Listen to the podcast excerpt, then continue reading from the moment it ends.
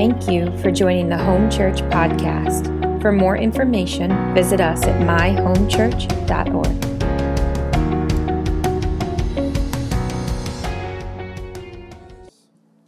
Consider it pure joy when trials of various kinds touch your life. You have to consider it, which means make a choice. It's a choice. Sometimes doesn't come natural, but as we think about His goodness, we think about the hope and what He's done for us, joy begins to fill our hearts. So, yeah, Lord, I pray as we open your word that joy, joy would touch hearts in an even deeper way. In Jesus' name, amen. All right, all right, all right. It's good to see each and every one of you guys. It's good to be here this morning. Beautiful presence right now, beautiful presence. I just love it. I wish we could gather every day like this. We kind of do. We kind of do in the prayer room, guys. So, again, I just encourage you to come out. um, we're going to continue teaching. Uh, we're going to continue teaching on the names of God, and uh, and last last week we transitioned to really uh, begin to highlight the second person of the Trinity. God is Father, Son, Holy Spirit. We really began to focus on the Son, Jesus, and the intention last week was actually to address what I believe is the most common expression uh, in terms of how we identify the Son, the most common way we identify Him. It's, it's in the scriptures, but also just in our language when we gather together, and that's Jesus Christ. There's probably no, uh, there's, there's no way, uh, more popular way than, than that expression, Jesus Christ, that we identify the Son. And, and I, I, I, I, wanna, I want us to have faith for what that means when we say Jesus Christ. I want there to be a weightiness, a substance to that, because it can so easily fall off our lips, come off our lips, and sometimes you don't really understand what exactly it is that we are saying. Um, I, I, said jokingly last week that Jesus Christ, we say it so often together like that, that I was convinced early on, I thought it was his first and last name. I thought he was, honestly, I thought he was Mr. Christ. I thought it was first name Jesus, last name Christ but that is not the case. Those are two separate names or titles. His personal name is Jesus, and the supreme title that the Son of God has been given is that he is the Christ. He is Jesus the Christ. And last week I had the intention of unpacking these together, uh, but the Lord moved differently in a really amazing way. So we highlighted Jesus as we looked at uh, what that really means that Yahweh saves. And then we had two people come and give their hearts to the Lord last week. So uh, we step out of the way. we step out of the way for what the Lord's doing. So today we're going to highlight uh, the other title, which is the Christ, and I'm I'm so excited. So when we go around and we say Jesus the Christ, like it'll, I feel it'll never be the same again. Now we know Yahweh saves, and we're going to look at what the Christ means today. So let's open up our Bibles and jump into this. John chapter 20 is where we're going to start. John chapter 20, specifically verse 30.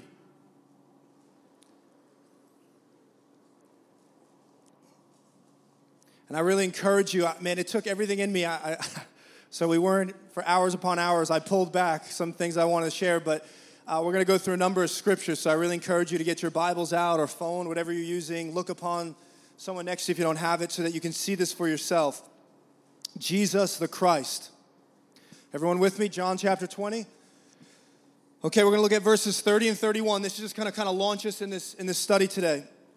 And this is what it says. This is the Gospel of John uh, John the Beloved, who also wrote uh, the book of Revelation. And he's coming to the end of this gospel. There's actually only 21 chapters, so we're at the very end of this gospel. And John is about to give us the whole purpose for what he's been after for these last 30 chapters. He's going to summarize it right here. And, and this is what he says. Look at verse 30. He says, Now Jesus did many other signs in the presence of the disciples, which are not written in this book. So there are many signs that Jesus performed signs, miracles, wonders. Do you actually know that if you were to go to the very next chapter, which is the last chapter of the book, chapter 21, and you were to go into uh, the very last verse, which is, which is verse 25, it actually says, kind of paraphrasing, it says, There's not enough books to contain all of the miracles and wonders and signs and good works that Jesus did. Now, he's probably exaggerating to a bit, but he's trying to make a point.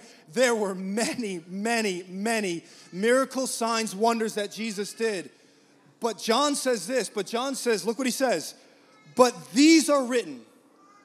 These are written. What are these? He wrote seven signs specifically in the Gospel of John. And he says, There were so many I could have chose, but I chose seven for this purpose. What was it? But these are written that you may believe, meaning faith would hit your heart. So, you know, so you, do you know that signs, Jesus' demonstrations of his power actually create faith? When you see him working, that's why we believe that the gifts are for today, because they, they actually stir faith when you see Jesus as healer and deliverer in those ways. And so it says, But these are written so that you may believe, faith would hit your heart for what? That Jesus is the Christ. John says, This is what I want you to know.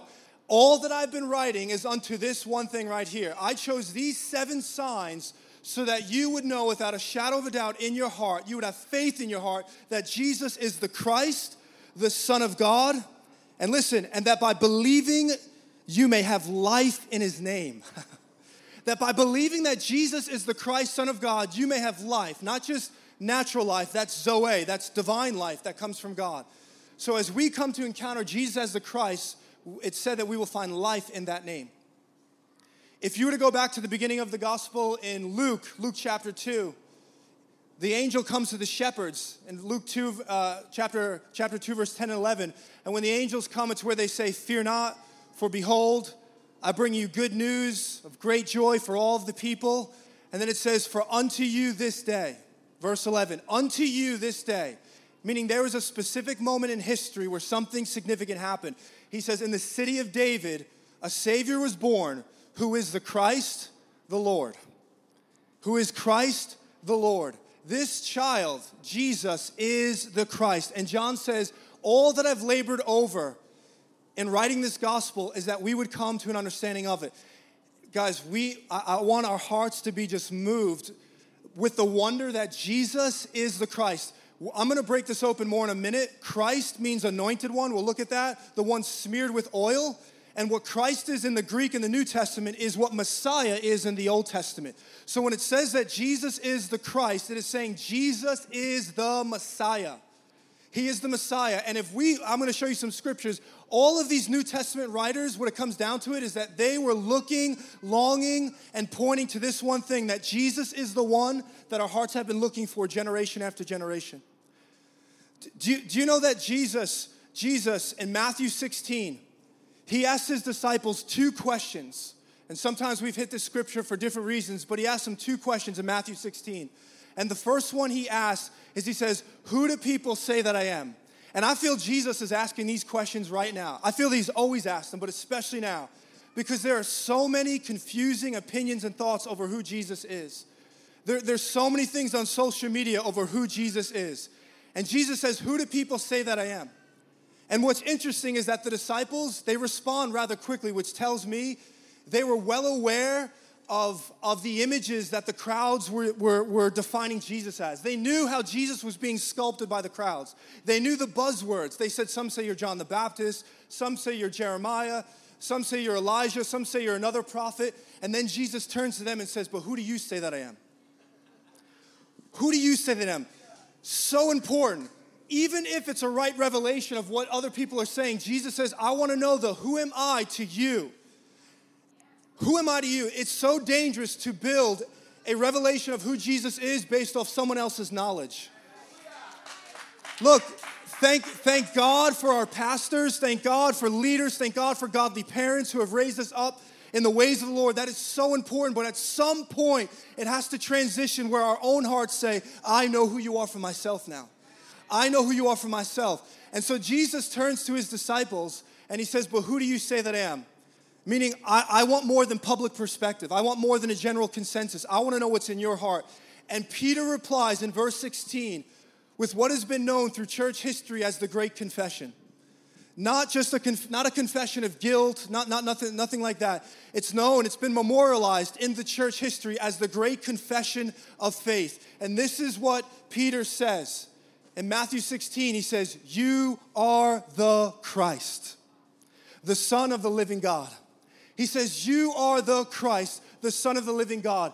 And Jesus says, Blessed are you, Simon Bar Jonah, Simon, son of Jonah. That's what it means. Blessed are you. You know what Jesus just did?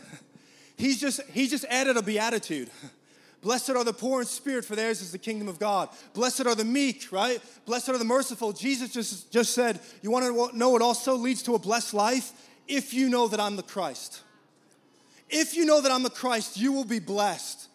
He says, For flesh and blood did not reveal this to you. He says, But my Father in heaven. Do you know that that means that we can have man made revelations of Jesus? But we need a revelation from heaven over who Jesus is.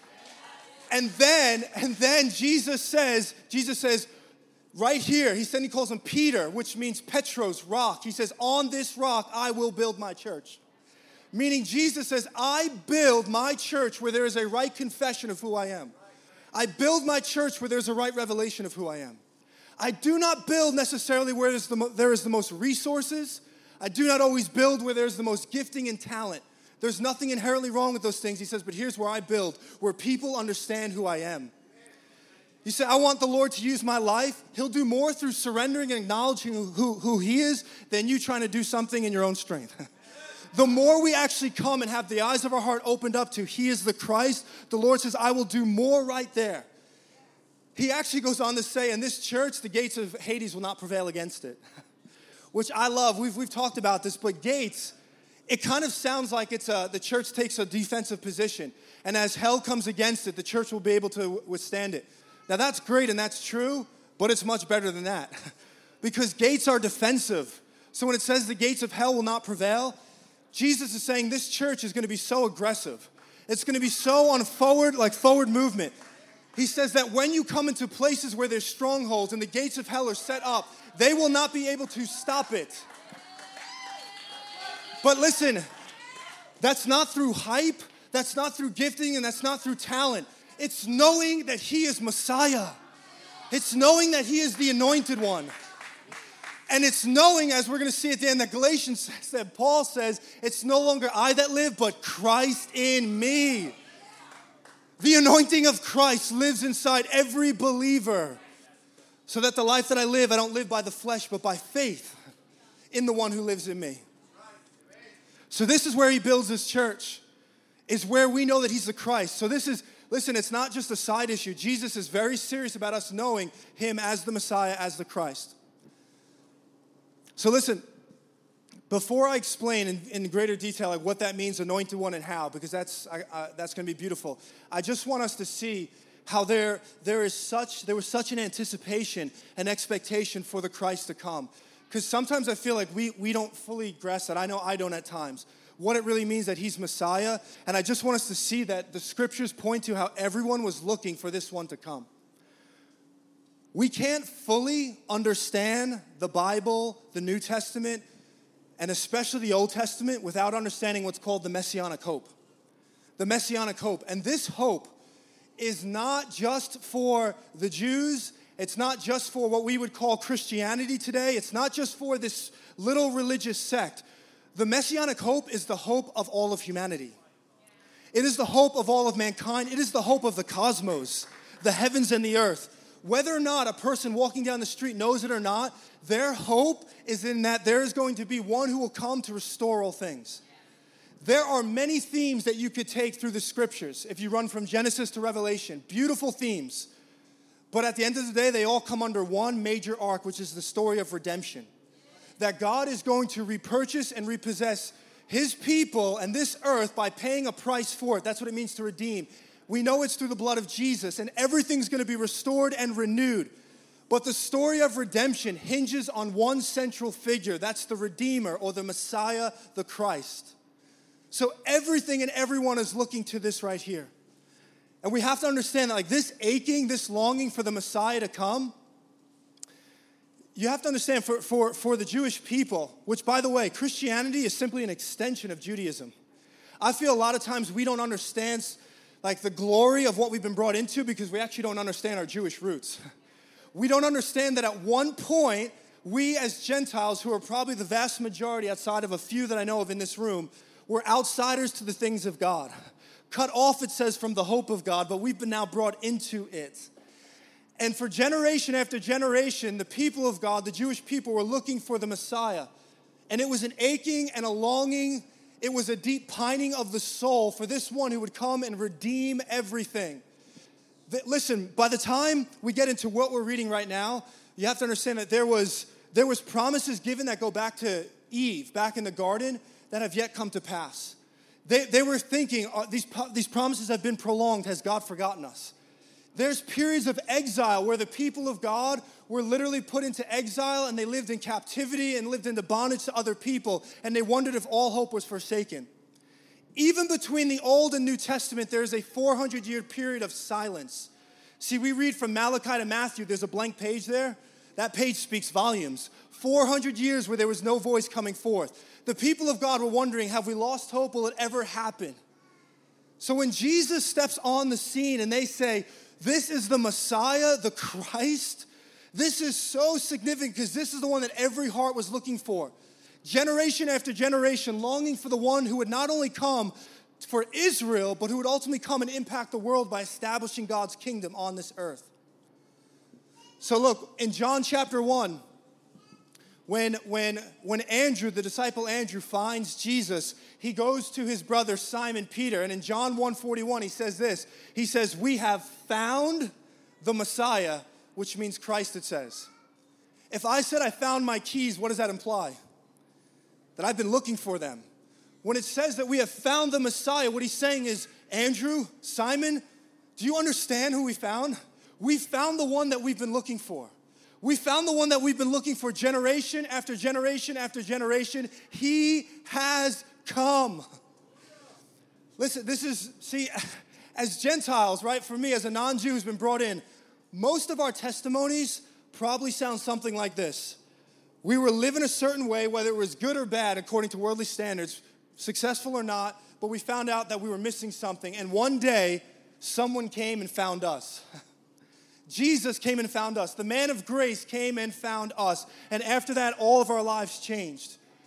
But my point is this is that we sometimes we don't understand that who found us is the one who the Jews had been looking for and searching for for centuries. So when we say we found him, they're saying, wait a minute, you said the Christ found you? Do you understand who that is? That is the seed that was promised to come through Eve and crush the head of the serpent and through the crushing of the head of the serpent would redeem mankind. That is the offspring that was promised to Abraham that would be a blessing to not only his family, to the nations.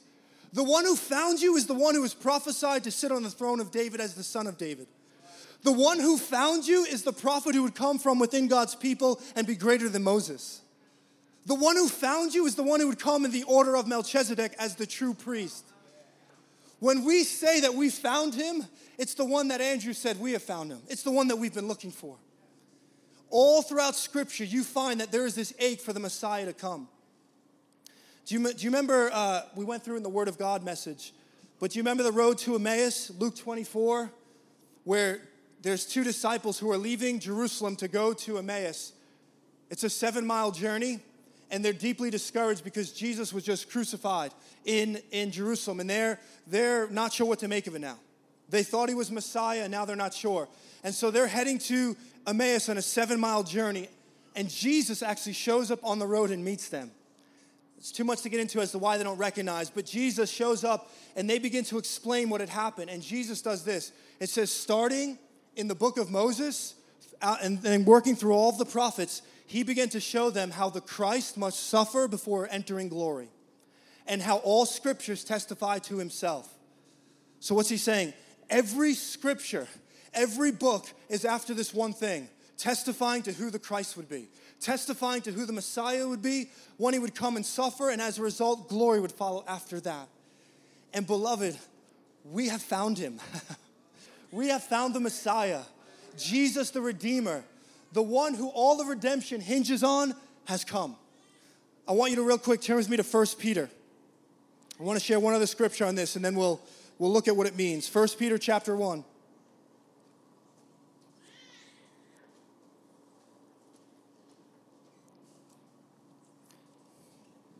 First Peter chapter 1 and then we'll break this open in terms of what the anointing means, what it means that he is the Christ.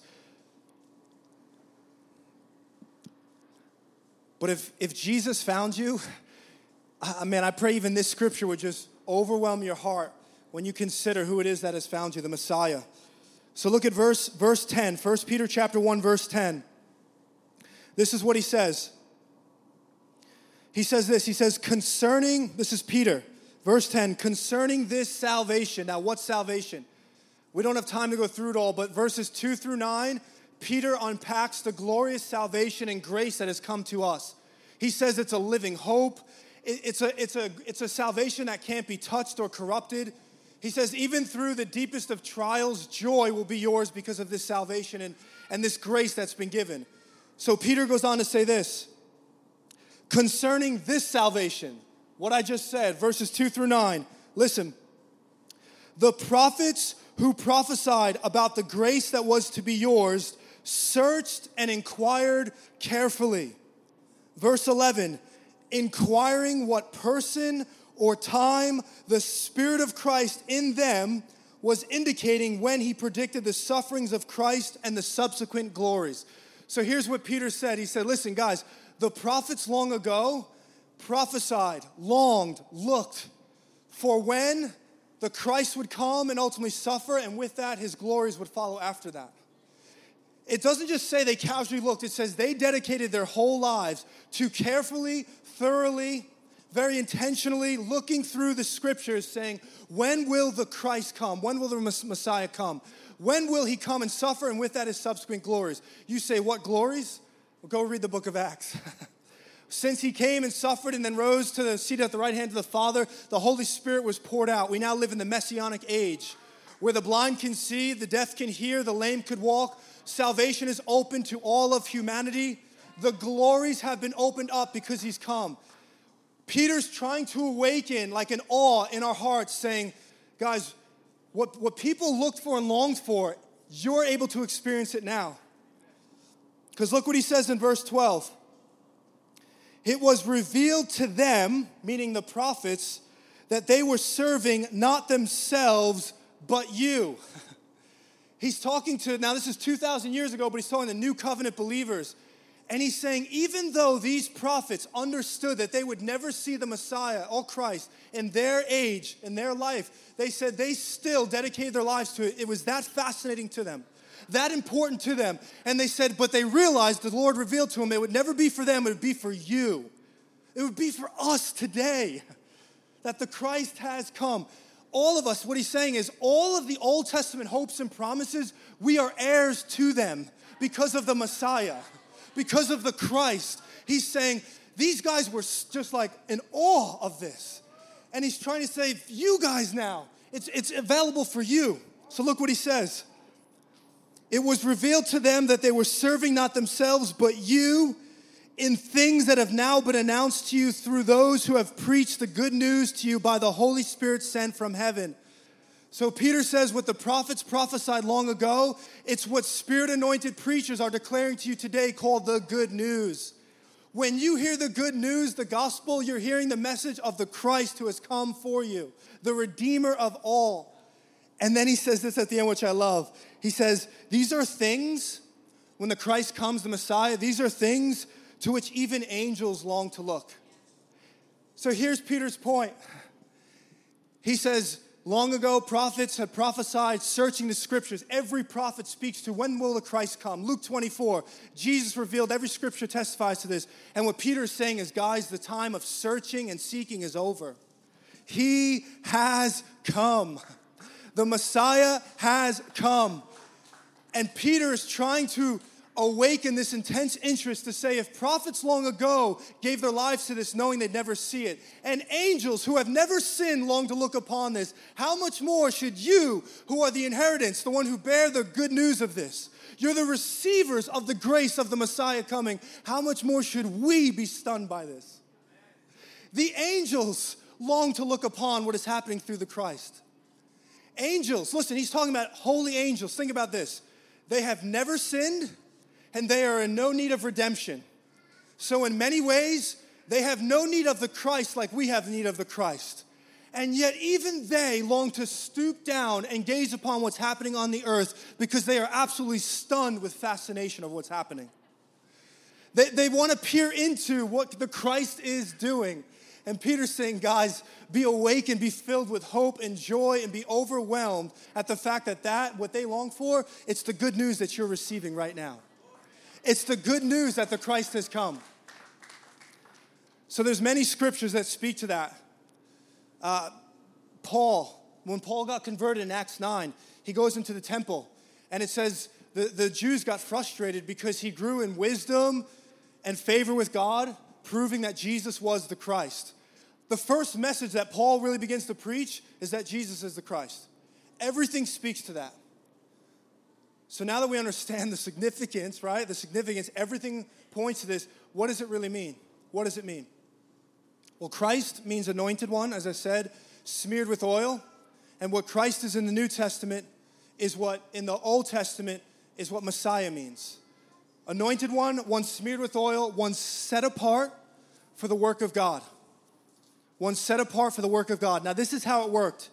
And I want you guys, I'm going to teach this for a moment. I think our hearts are going to be filled with hope and just like, again, overwhelmed by what Jesus has done for us. In the Old Testament, the way anointing worked, the way someone would be anointed, is they would take oil, typically olive oil, and they would put it upon an individual's head. And it was a sign that they were being set apart and they were being anointed for a specific work. And so here's the key, though, is that in the Old Testament, although people were anointed, there was much restriction with how the anointing worked. It was only for certain people, for certain tasks that would last for a certain period of time. This is important because when Jesus comes, everything changes. now, this is really beautiful, and I almost wanted to give three separate teachings on this because it's so rich, but we're just gonna, I'm gonna give you just like the, the overview. The certain people that were anointed in the Old Testament is so significant to us understanding who Jesus is as the anointed one to us. The three people that would be anointed were prophet, priest, and king. Prophet, priest, and king. Now, this is important. For the most part, outside of a few exceptions that were actually pictures of the New Testament, only prophets could function in the realm of, of the prophetic. Only kings could function as kings. Only priests could function as, as priests. So each of these were anointed for specific tasks. And when you understand how the anointing worked with each of those offices, we begin to better understand the purpose of the anointing. So, for example, just stay with me. The prophets, what is a prophet? The prophet is, is God's messenger to speak God's message. In essence, it's God's mouthpiece. The prophet speaks the word of God. Okay? So the prophetic anointing was specifically for power and authority. To what? To be able to speak God's word, to speak the word of the Lord, so that when God's word was released, hearts would be touched by it and ultimately return to the Lord. The prophet would give vision for this is where God wants us, this is the way of the Lord. The prophet would lay before them, this, this is how it is to be done. So, for example, Moses was a prophet. Not only did they speak with power and authority, but prophets had an anointing. The prophetic anointing was so that they could also demonstrate with power the very words that they were speaking, so that there would be an authentication of their message. Their message was being verified by the signs and wonders. So Moses doesn't just proclaim God's word, he then goes and actually demonstrates it as well with signs and wonders. Elijah passed his prophetic anointing to Elisha. He did that by giving the, the, the mantle, the prophetic uh, anointing was given to him. And the idea was that if that was passed down, we should expect to see the same ministry in Elisha that we see in Elijah. What's amazing is that if you two take those two prophets and stack them next to each other, their ministries are almost identical. They both part the Jordan, they both multiply food, they both raise the dead. Why? Because that's the prophetic anointing, power and authority. Do you know anyone else that calms storms, multiplied food, and raised the dead? oh, wait till you see. Jesus comes and connects all of these. So that's the prophetic anointing, is, is to be able to release God's word. The second is the priest. The priest was meant to be a mediator between God and man. And so the priestly anointing was in order to set one apart, which is called consecration, holiness, sanctification. Why? Because the priest was meant to stand in the gap and represent the people before God and then God before the people. And so, if you were going to be a mediator like that, you had to be set apart in holiness and sanctification. And the idea was that God desired fellowship with his people. But he could not ultimately have fellowship because of sin. So God established the priesthood line. And he established this priesthood line who would act as, who would stand in the gap between sinful man and God. And they would offer up sacrifices in order that God could have fellowship with his people. But the reality is, is that that fellowship was greatly restricted because the blood of goats and animals could never fully reconcile man and God. But the priesthood anointing was to be set apart in order to be a mediator. And then the last anointing was the kingly anointing, which was to rule, reign, dominion, authority. The king would be anointed to be a shepherd of his people, where he would lead with wisdom, justice, mercy, and compassion.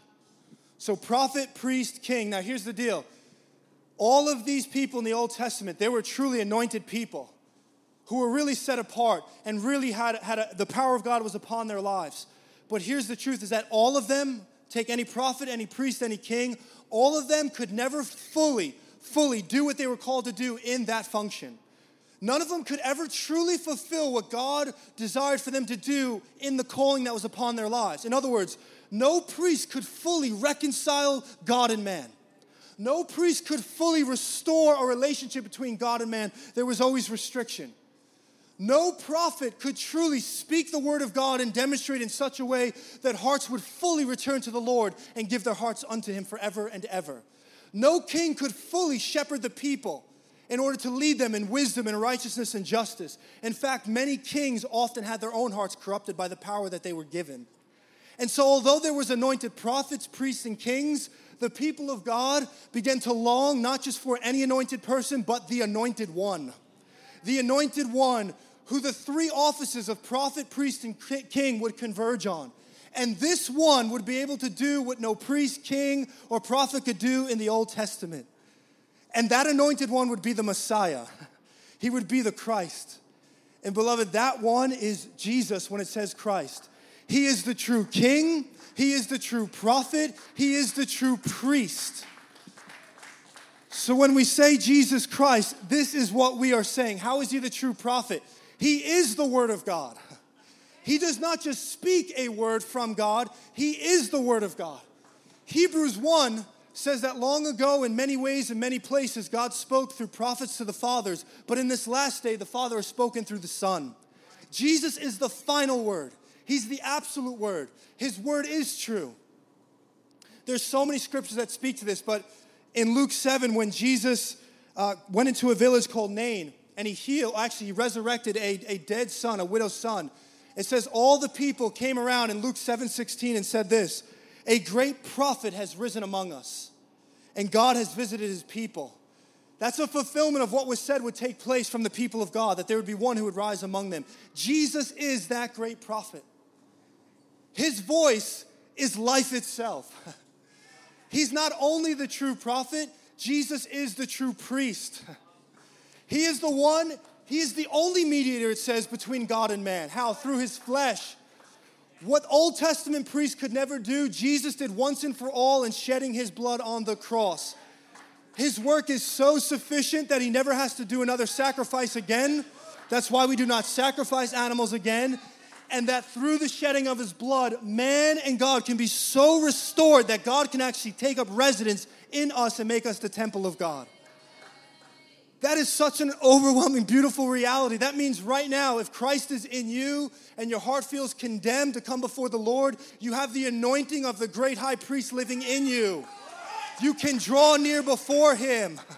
It's so beautiful. That means there's no more shame. That means the true Lamb of God has come to take away the sins of the world. That his blood was shed so that we would no longer have a guilty conscience, but that in confidence we could come before God Almighty and say, I belong here as a son and as a daughter. That's what he's done as the high priest. So he's the true priest. And he's the true king. He is the true king. The scriptures say that when the king comes, the anointed king, he will come in the line of David. So many places we can go to.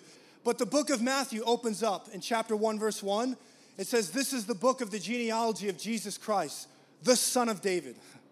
Right from the beginning, Matthew says, I want you to know something. This king, he comes in the line of David because he is the chosen king. One of my favorite things, and then, and then I want to share one other thing with Jesus. One of my favorite things when it comes to the king is in the ancient Near East when the, when the Old Testament was written, one of the dominant metaphors for a king was shepherd. It was shepherd. And so a king had many responsibilities. We always think of power and might, but a king was meant to be a shepherd to his people, meaning he was meant to have wisdom, kindness, compassion, mercy. He was meant to be a champion for the oppressed. He was meant to have compassion on the lost. Guys, Ezekiel, this is, you, you got to write this down. Ezekiel 34. Just, just write it down and come back to. But in verses 1 and 2, it might even go to verses 4 or 5. God comes to through the prophet Ezekiel and it says he rebukes he rebukes the shepherds of Israel meaning the leaders or kings of Israel. And do you know why? He says you take the fatted part of the calf for yourself but you leave nothing for your flock. He goes on to say he says he says you take care of yourself but not your sheep. You you do not heal the sick as the shepherd. You do not bind up those who are wounded. If anyone like alarms start going off when you think about Jesus, you, uh, he says, you do not go after, after those who have strayed. You do not have concern for the lost as the shepherd of Israel. He says, and as a result, my people have scattered because they have no shepherd. But then God prophesied this later on in verse 23 of Ezekiel 34. He says this God says, But I will set up over them one shepherd. He says, Oh, every king has failed you, but there is a time coming where I will give you one shepherd and this is what he says My servant David. David was already dead. He's saying, This one will be the son of David, and he shall feed them, and he shall feed them and be their shepherd. So in John 10 11, when Jesus comes and says, I am the good shepherd, he is saying, I am the long awaited king. I heal the sick, I bind up the brokenhearted. I am the one who leaves the 99 to go after the one. In fact, I so love my flock that it says the good shepherd will lay down his life for the flock. I am the one who was prophesied to come. I am the anointed king. Woo! It is so beautiful. Jesus is the anointed prophet, the anointed priest, and the anointed king, and he has come for us. Now listen, every every office in the Old Testament had a specific moment when they were anointed publicly. Usually it was ceremonially when it, when it took place to say this person has been set apart. So if Jesus is the true prophet, priest, and king, does he have a public moment like that where he's anointed? Yes, he does. Turn with me to Luke chapter 3. Luke chapter 3.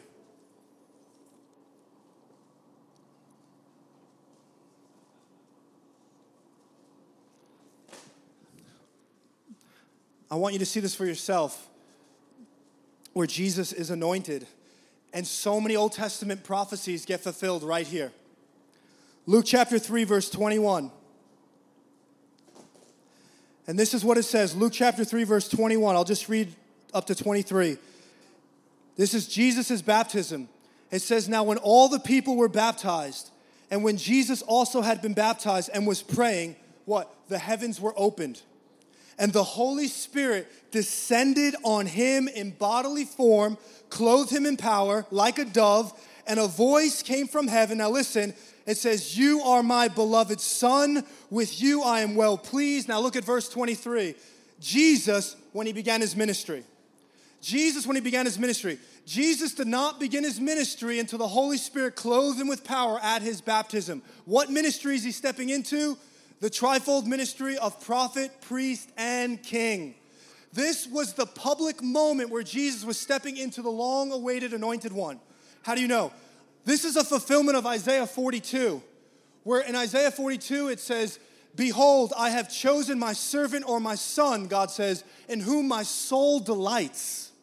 What was spoken over Jesus at his baptism? The Father said, This is the one whom I love and I'm well pleased in. Isaiah 42 says, I've chosen my servant, which actually can mean son, and it's the one in whom my soul delights.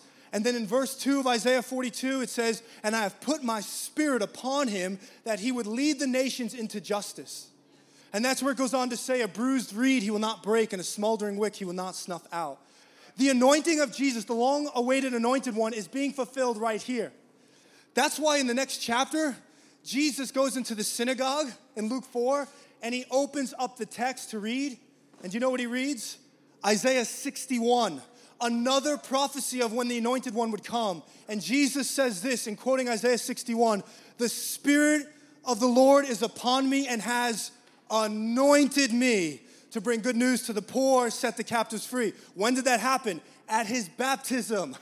He's saying, All this happened. That was my public anointing. Do you know, in, uh, you don't need to turn there, but in Acts 10, uh, Peter is preaching to Cornelius, the first uh, Gentile uh, conversion. He's the Roman officer. And just listen to this. As he's preaching to Cornelius and his household, he says this You yourselves know what happened throughout all of Judea, beginning from Galilee after the baptism that John proclaimed. So he just said the baptism that John proclaimed. Who was baptized at that baptism? Jesus was.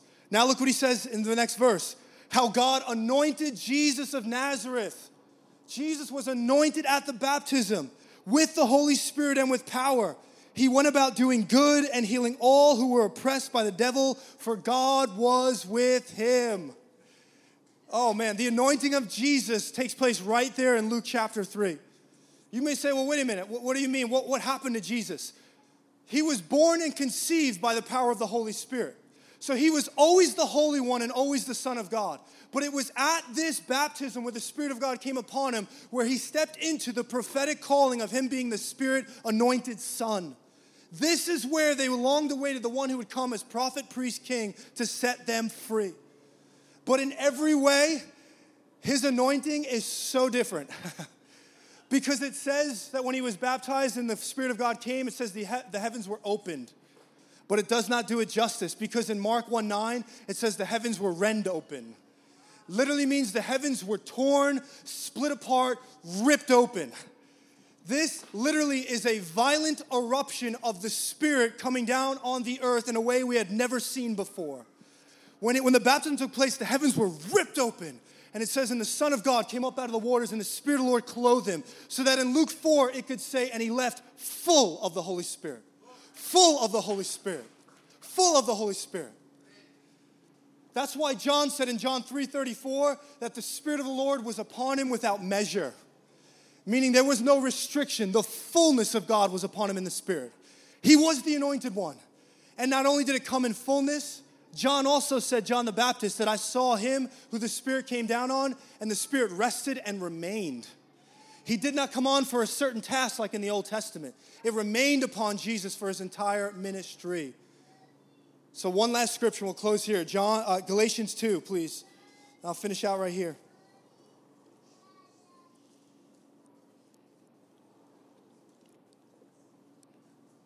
Galatians 2. And Mark, if you can, if you want to just put something on as we're just going to close in prayer after this. I feel going through the names of God, there's just like such important theology that we're covering. So we really get rooted in the scriptures, what it means. We say Jesus the Christ. When we say that, now we know he's the anointed prophet, priest, and king. And we begin to understand what that means. And you know when it happened. But I just want to read the scripture that I, I highlighted before very briefly. Galatians chapter 2, verse 20. And listen to what Paul says. He, Paul says this I have been crucified with Christ. Ready? It is no longer I who live, but Christ who lives in me. Wow. It is no longer I who live, but Christ who lives in me. Ready? And the life I now live in the flesh, I live by faith in the Son of God who loved me and gave himself for me. So Paul says, I no longer live. When you become a new covenant believer, you no longer live, but he says, but Christ in me. What is he saying? Is there a tiny little Messiah living inside of you? no, no, no. What he's saying is the anointing of God. The anointing of God. How many of you confidently can say, I've been born again by the Holy Spirit? Do you know what that means then? The prophetic anointing the priestly anointing and the kingly anointing lives inside each and every one of you. Every one of you. And Paul says, I no longer live according to my own strength, but I live according to that anointing now. How did that anointing get there? How did that happen? Well, in the Old Testament, when they would put the olive oil on an individual, they took it from olives. In order to get the olive oil out, they had to take the olive, and it said they'd had to press the olive. They had to crush the olive. And when you crush the olive, the, the olive oil pours out. Jesus, the true olive, was crushed for us. He was pressed for us upon the cross so that in Acts chapter 2, the Holy Spirit could be poured out upon us. So that now, see, we may say, well, I don't understand. I'm not living in, I feel like I I'm not walking in that. But that's why Paul says, the life I now live in the flesh and the natural, I live by faith. You have to have faith that the anointing of Christ is in you. So that's what I mean. When you feel distant from God, you have to remember that the great high priest anointing lives in you. And he's made a way for you to draw near to the throne of grace. But the more we come under the anointing of Christ in our own life, the more that anointing flows through us. So the more that he is the true prophet in our life, meaning he has the final word, the more our words will have life. That's how it happens. It's surrender to that anointing. Here's the best rule I could ever say, and I apply it in my life. Whenever you're wondering what I should do, say, Well, what did Jesus say about this? Whatever he said, do it. Look, we want to shepherd people and lead people. How? We got to come under his shepherding and that anointing. And that anointing, what's, what Paul's saying is, you will go so much farther in the Christian walk through yielding to that anointing than you could ever do in your own strength.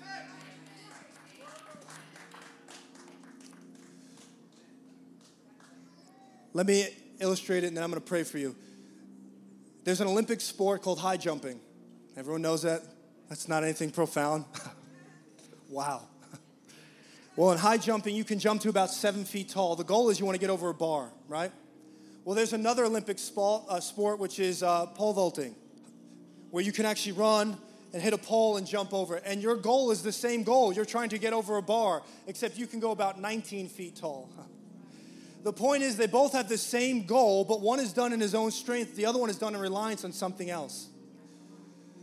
And we can try to do things in this Christian walk in our own strength, or we can yield our lives to the anointing of God that lives in us. And God will be able to do exceedingly abundantly above whatever we could ask or think as we lean upon Him. As we lean upon Him. So I'm just going to ask you to stand and I'm going to close in prayer right here.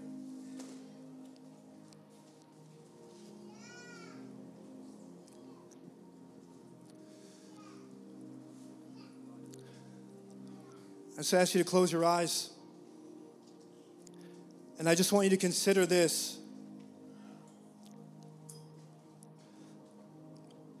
Why would we need Christ to live in us? If the goal is just about hanging on for dear life to get to heaven, that just seems like there has to be more. And the reason why the same anointing that Christ walked in, he was crushed so that you could walk in it, is so that the scriptures say, Jesus told us that as the Father has sent me, so I send you. And he's given you that anointing not just so we can say, look at me, but it's because he's invited us into the same mission. He's invited us to go out and be the Word of God and release it. He's invited us to shepherd people and lead people with wisdom, justice, compassion. He's actually called us into the ministry of reconciliation. It's all in Him. But He invites us now. He's given us everything we need to step into it. And so, Holy Spirit, I just pray the lights out and everything. That I thank you, Lord. I thank you for your anointing. I thank you that Christ lives in us. And I, I just pray that something would be awakened in every heart here to know that the, the prophetic anointing, the kingly anointing, the priesthood anointing lives in them. And I pray, Lord, in areas where, where we're struggling to believe, I pray that faith would hit hearts. I pray that faith would hit hearts. Lord, I pray that as a church that we would surrender, we would surrender to the anointing that you have placed in us, Lord that it would no longer be I, Andrew, that lives, or anyone in this church that lives, but Christ in me. I pray, Lord, that we would step. I pray, Lord, Lord, I, I declare and decree that we will step into a new season of anointing, Lord. That we will surrender more and more in our lives to your voice, to your truth, to your leadership, and that we will see your anointing flow through our lives. I thank you, Lord, that you've given us the anointing that breaks the yoke of slavery, Lord. I thank you that you've given us something that is deeper than just entertainment, Lord. But you want us to really go and make a difference.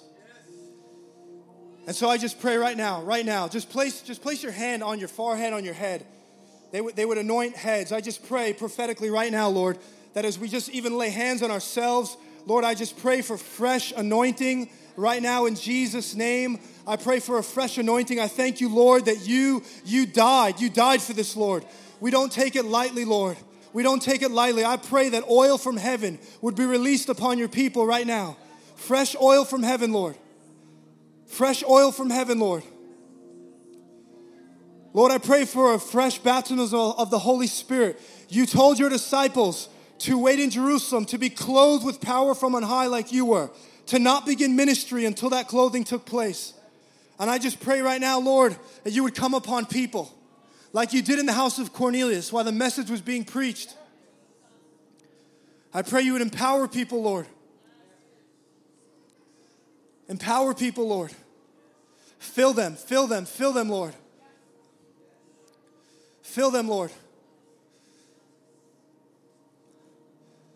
Lord, that we would walk like you were, full of the Holy Spirit. Paul commanded, be filled with the Holy Spirit. Be filled with the Holy Spirit. You fill a cup by putting it under the faucet. All we do is yield and say, Lord, fill me afresh again. Fill me afresh again. Lord, we yield once more this morning and say, we, we cannot do your mission apart from your anointing. So, as yielded vessels this morning, we present our cup to you and say, Anoint again, anoint again.